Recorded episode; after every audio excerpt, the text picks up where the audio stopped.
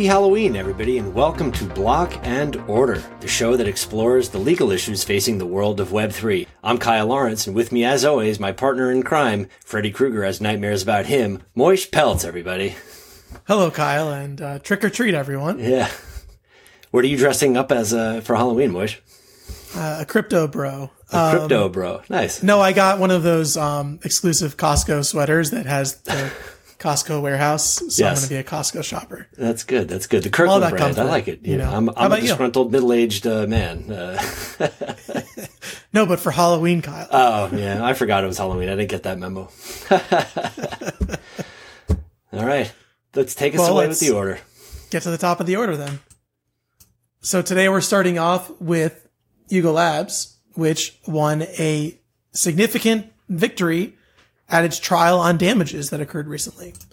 So the judge ordered, basically this was a trial that happened after liability had already been decided, that there had been trademark infringement and there had been bad faith intent to infringe on the domain names, and that Ryder Ripps and Polly had not had fair use. So the court ordered a disgorgement of profits in the amount of $1.375 million in favor of Yuga Labs, as well as statutory damages, about $200,000 on the cyber squatting claims under the ACPA. It also notably granted Yuga injunctive relief, and it required that Ryder Ripps and Polly stop selling and marketing its NFTs. It's closed down the ape market that it created and transferred control of the NFT smart contract to Yuga Labs. And then perhaps from a monetary perspective might be the highest dollar amount. We'll see what this number ends up being. Right. An award of attorney's fees, which was discretionary, but the court in its discretion found was appropriate in this particular instance.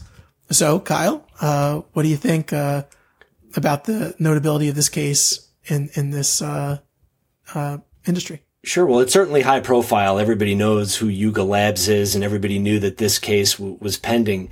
What I find curious, and I'm not an intellectual property attorney like some smarter folks on this video are, but where is that line drawn between what is satire, what is parody? Because Saturday Night Live can parody a political debate all at once. I mean, those are public figures. It can parody a Coca-Cola commercial. Where's that line drawn between what's fair use and what's not? As a layperson, how would that work? Yeah. So of course, that's what the defendants were kind of screaming from the rooftops. This is just a parody. We're making an artistic statement about all the negative things we see about the Bored Ape Yacht Club, which, I just happen to be wearing a sweatshirt of. And the court didn't buy it, right? That was part of what the submissions were to the court, on the summary judgment motion was, here's the facts. And the court had to make a decision as to whether, which argument it believed. But that's going to be, you're seeing more and more, and not just in the NFT context, not just in the crypto context, but in more generally in trademark and copyright law, there's a huge element of, right, how much of this is for commercial activity, how much of this is free speech. Increasingly, you're seeing intersection of activities that are both commercial and perhaps speech adjacent. So there's this kind of mixed commercial activity, mixed speech activity, and there's tougher calls for the courts to have to make about what is on which side of the line and right, what kinds of activities are permitted.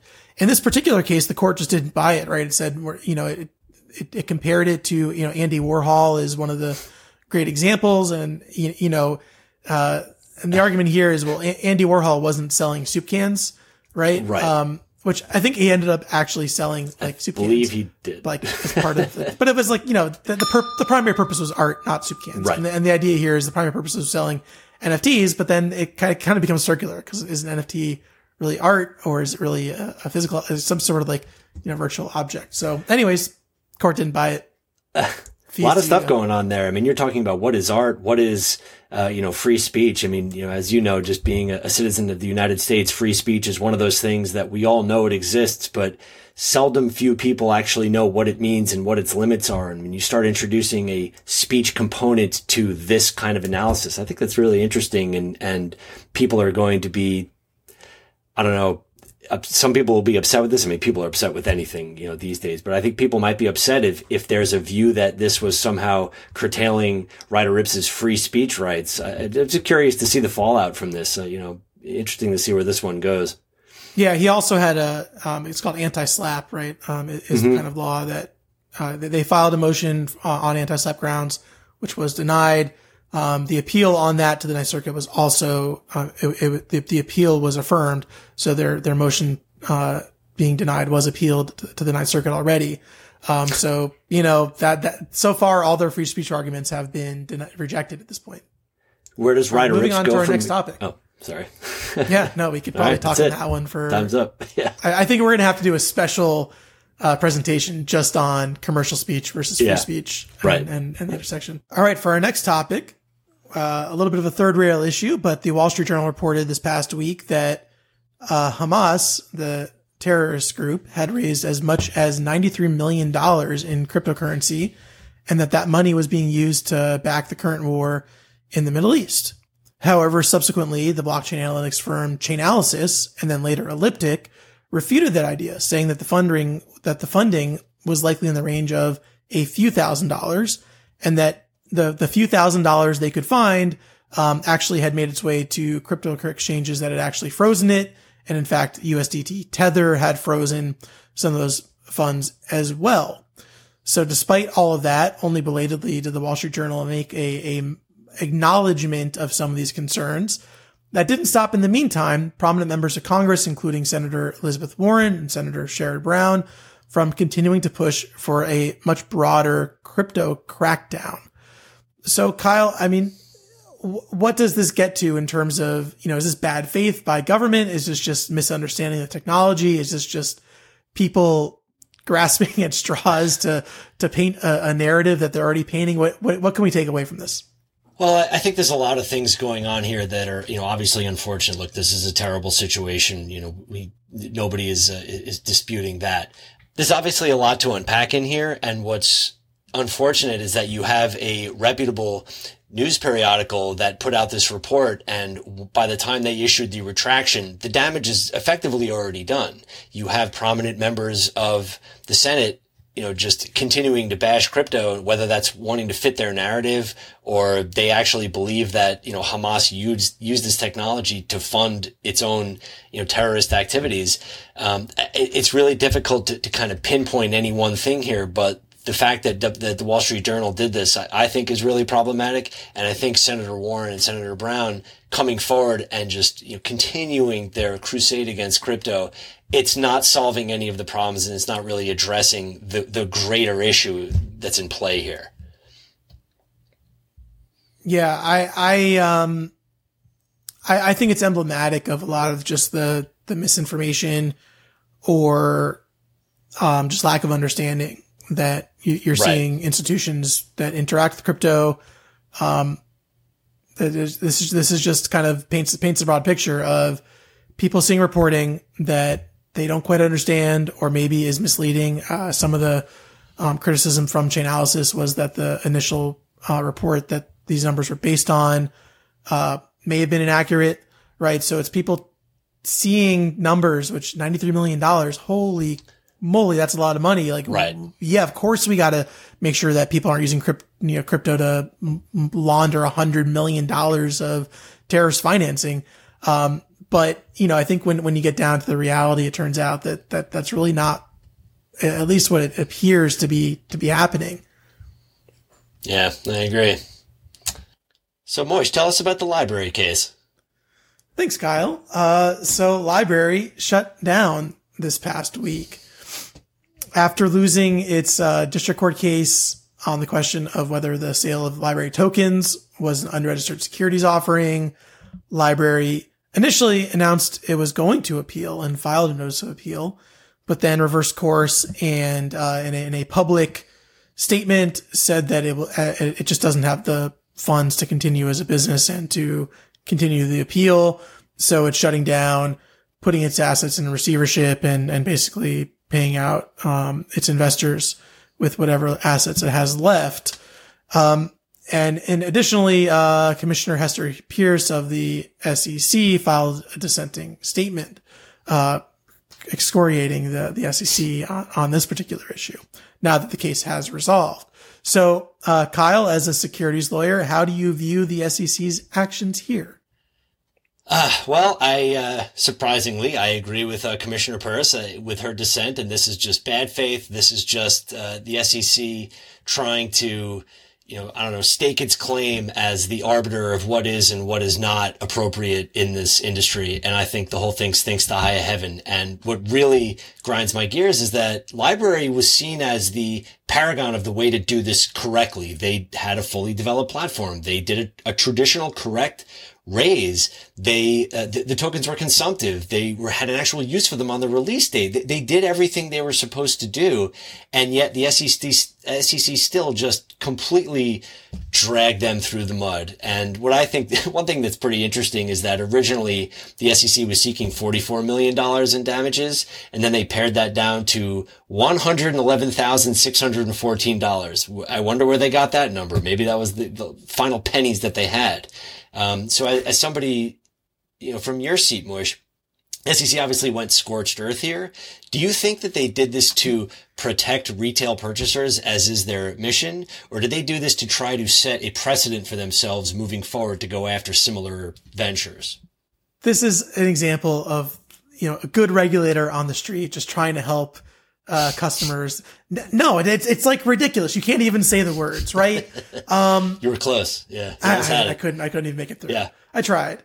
Look, it's ridiculous. This is a company, as you said, that did a separate offering with accredited investors, et cetera, as a real fundraise, and then had the token as a separate component from all of that. I don't know what the SEC wants them to do. Right. And if there is something they want them to do besides what they did, they should tell the market that, right? They should tell companies, here's how to do it. Here's a roadmap. Here's an example of what you can do. And they're just not doing that, right? This is a company that, I'm not going to beat a dead horse, right?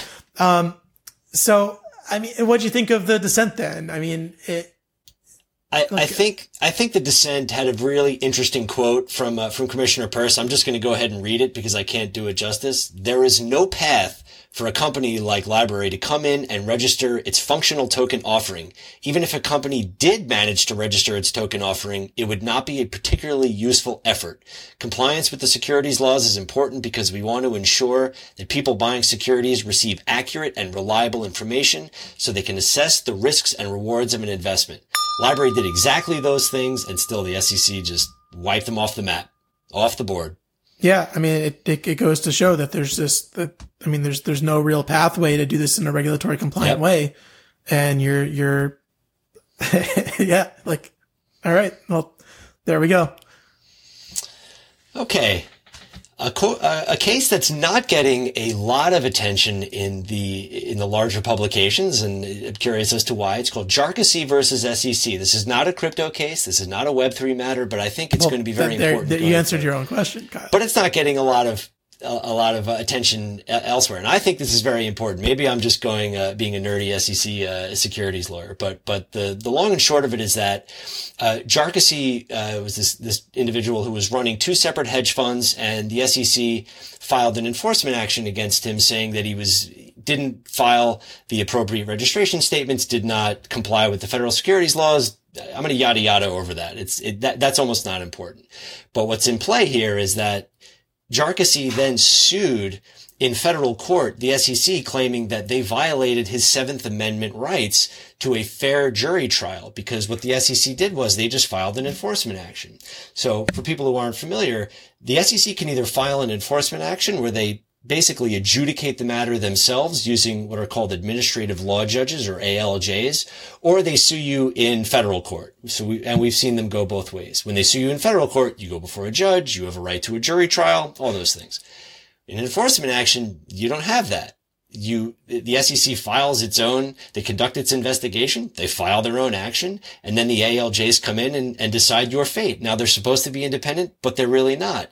Now, what's happening now is on November 29th, so in just a few weeks, the Supreme Court is actually going to hear this case, and they're going to determine whether or not the SEC can use its own administrative law judges to determine these actions. So all these cases that we keep talking about, going after the NFT projects, going after these crypto companies, If the SEC can't use their administrative law judges to administer these actions and to adjudicate them, it's going to be really interesting to see if this happens a real kneecapping effect. So gun to your head, Moish, how's the Supreme Court going to decide this? Yeah, reading the Supreme Court tea leaves is something of a passion of mine. On red. There you go. I know, right? Yeah, well, look, I think you're seeing probably two countervailing issues here. One is which Congress is somewhat dysfunctional and having a difficult time passing legislation to cover deep issues like this, right? Like mm-hmm. how the SEC should be handling enforcement actions in new areas such as crypto. Even though this isn't a crypto case, like that's just a broader question, right? And then you're seeing on the other side, the Supreme Court being, I think with the current membership of the court, much more hostile to administrative agencies and potentially them reaching beyond the express limits of what they're trying to do in the statutory purpose of the legislation and their enforcement powers. With that said, I don't know, as far as I understand it, like having an administrative law judge to oversee enforcement actions is like squarely within like what ALJs do in the SEC. Like, I don't know. Like, so it seems like maybe that's okay, but I'm curious what you think. I think this particular iteration of the Supreme Court is hostile towards government agencies and them using their power. We've seen what they did to the EPA. We've seen what they've done, actually not to the FDA. That's for another topic for another day. But I think they're going to come down and they're going to say, you know what, SEC, you can't do this anymore. And see if the SEC can find a workaround. It's curious. I think this is a very interesting case that's not getting a lot of attention. So maybe it's just and that's really interesting because I do a lot of trademark work and the USPTO works very similarly, where there's kind of administrative judges that empower the whole process, right? And so you start talking about the broader effects of changes in law like this and the way administrative agencies work. It's very interesting. So our next topic is once again our friend Sam Bankman-Fried, who I was privileged enough last week to go down to 500 Pearl Street, which is the courthouse where the trial is being held. And I got to, from inside the courtroom itself, not from one of the overflow rooms, got to witness a day of trial, with some of the jury there and then, some without the jury present with Sam Bankman-Fried actually in his preview testimony outside of the view of the jury. And what an incredible experience to see, you were just talking about, the way the judicial process works in administrative court. And this is a real district court hearing with real attorneys on both sides, like going at it. How long did it take you to get in? So if you talk to reporters, they tell you they start lining up at like 3 or 4 a.m. to get into the courthouse. Now they're not supposed to say that. There's like a reporter's code, but like they're clearly lining up really early in the morning. So whatever. The trial's almost over. And I'm admitted to the Southern District of New York. So I have an attorney pass that lets me kind of skip the line. So, sorry reporters, but I was able to kind of waltz in at the last minute. Do you think, given some of the weight and the damning nature of the testimony that had been heard prior to him taking the stand, particularly Carolyn Ellison, which we talked about last episode, do you think he helped himself? Do you think he hurt himself? I'm curious as to see what your thoughts were in real time as this was happening. Yeah, I thought under the direct testimonies, that's when his own attorney is asking him questions and he's answering kind of like scripted, prepared remarks. He was really good. I thought he was confident and well prepared and had thoughtful answers that attempted to shift blame and say, I was just an ineffective manager versus someone committing fraud, right? I mean, that's the story they want to tell. Right. So I thought that was quite effective. And then, on cross-examination, that started just kind of imploding and a lot of, I don't recalls and, I'm not sure and I don't remembers, which, it sounds like is playing out, yesterday and today in front of the jury. And I think there's only so much of that the jury's going to be able to digest before they're just like, this guy just isn't being candid on the stand here. So, you know, I think it played out well. I think, you know, from what your question was, like, how much of what happened in the past few weeks is going to really, like, that's probably what's going to matter, is like 20 people coming up and saying, I agree, we committed fraud, I'm sorry, and it was Sam's fault, versus Sam saying, no, it wasn't me. But that's obviously what the jury has to decide, and it's going to have to make a credibility assessment there. Right. Really interesting stuff. I'm jealous that you had the opportunity to go see him. Just as a practitioner, that's something that we should all be lining up to do. So I'm jealous. Yeah. I mean, look, you can still go down. There's another day or two. Yeah.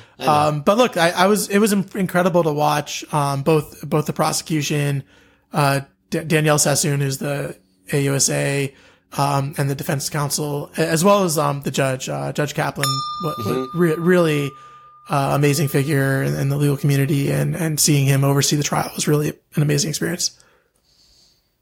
On October 25th, the cryptocurrency exchange Kraken informed its customers that it would comply with the limited scope John Doe summons, in favor of the IRS. Kraken agreed to provide customer data, to the IRS on customers with at least $20,000 in crypto from 2016 to 2020. This is similar to the IRS's prior use of a John Doe summons, from Coinbase back in 2018, and, indicates that the IRS is looking to pursue Kraken customers who did not comply with their tax compliance obligations, at some point, forward. So Kyle, you know, what does this speak as to the larger goals here of the IRS trying to crack down on crypto tax payments? From the files of, I'm tired of being right all the time, I remember saying throughout the first half of this year, you know, everyone in 2021, made all these gains and they never declared any of them. And then in 2022, when the bottom fell out, everybody had losses, and all of a sudden everybody's reporting their losses. What are the odds? But I think this is part and parcel of what we talked about earlier. You have a lot of these government agencies that are trying to get their arms around what this industry is doing. And, you know, they can put on the good face and say that they're trying to limit bad actors, in the space, which is part of what this is doing. I'm wondering if it's part of the broader effort. You know, we're talking about Hamas and people funding terrorism. I don't think it's the same thing as that, but it can be part of the same engine and the same thing they're trying to accomplish. This is a no-brainer. I mean, there's no surprise that this is happening given what everybody did and did not report over the last 2 years. Yeah, I you know, look, the IRS is trying to raise more revenue. I think they need to, given all the spending that's happening in Washington. And very clearly they perceive crypto as an area where there's a lot of non-compliance and a lot of people who just aren't paying their fair share, given the gains they've had. Now, I'm sure for a lot of people that had gains over the past few years, those gains don't feel great and may have been illusory if they then went on to lose all their crypto, or all their crypto went down in value. But the IRS is certainly going to take the position that once you have that gain, you know, a subsequent loss isn't going to obviate your requirement to accurately report and pay whatever your tax obligation is. That's an interesting argument. I wonder how many people are going to try to get creative. You know what? I'm going to ask our tax group how many of those phone calls they're going to get. Well, I had all these gains a couple years ago, but I just got killed last year, so we're even, right? I wonder if that's a sellable position to take with the IRS. If anybody wants to you know, be a guinea pig and volunteer themselves for that, I think we'd be on board to showcase you. But I think you're right. It does tie into like this larger how do governmental institutions view the crypto market?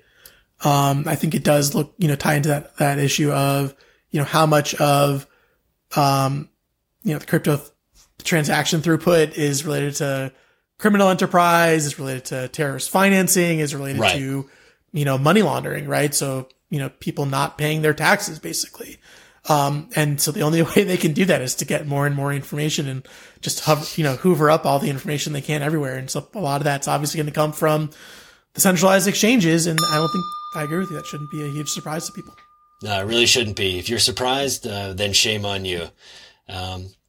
That about wraps it up for today's Halloween edition of Block and Order. Remember that nothing you heard here is meant to be legal advice. Please consult your own attorney if you're going to take the plunge down the rabbit hole. Special thanks, as always, to producer Abby. Without her, the show would not be possible.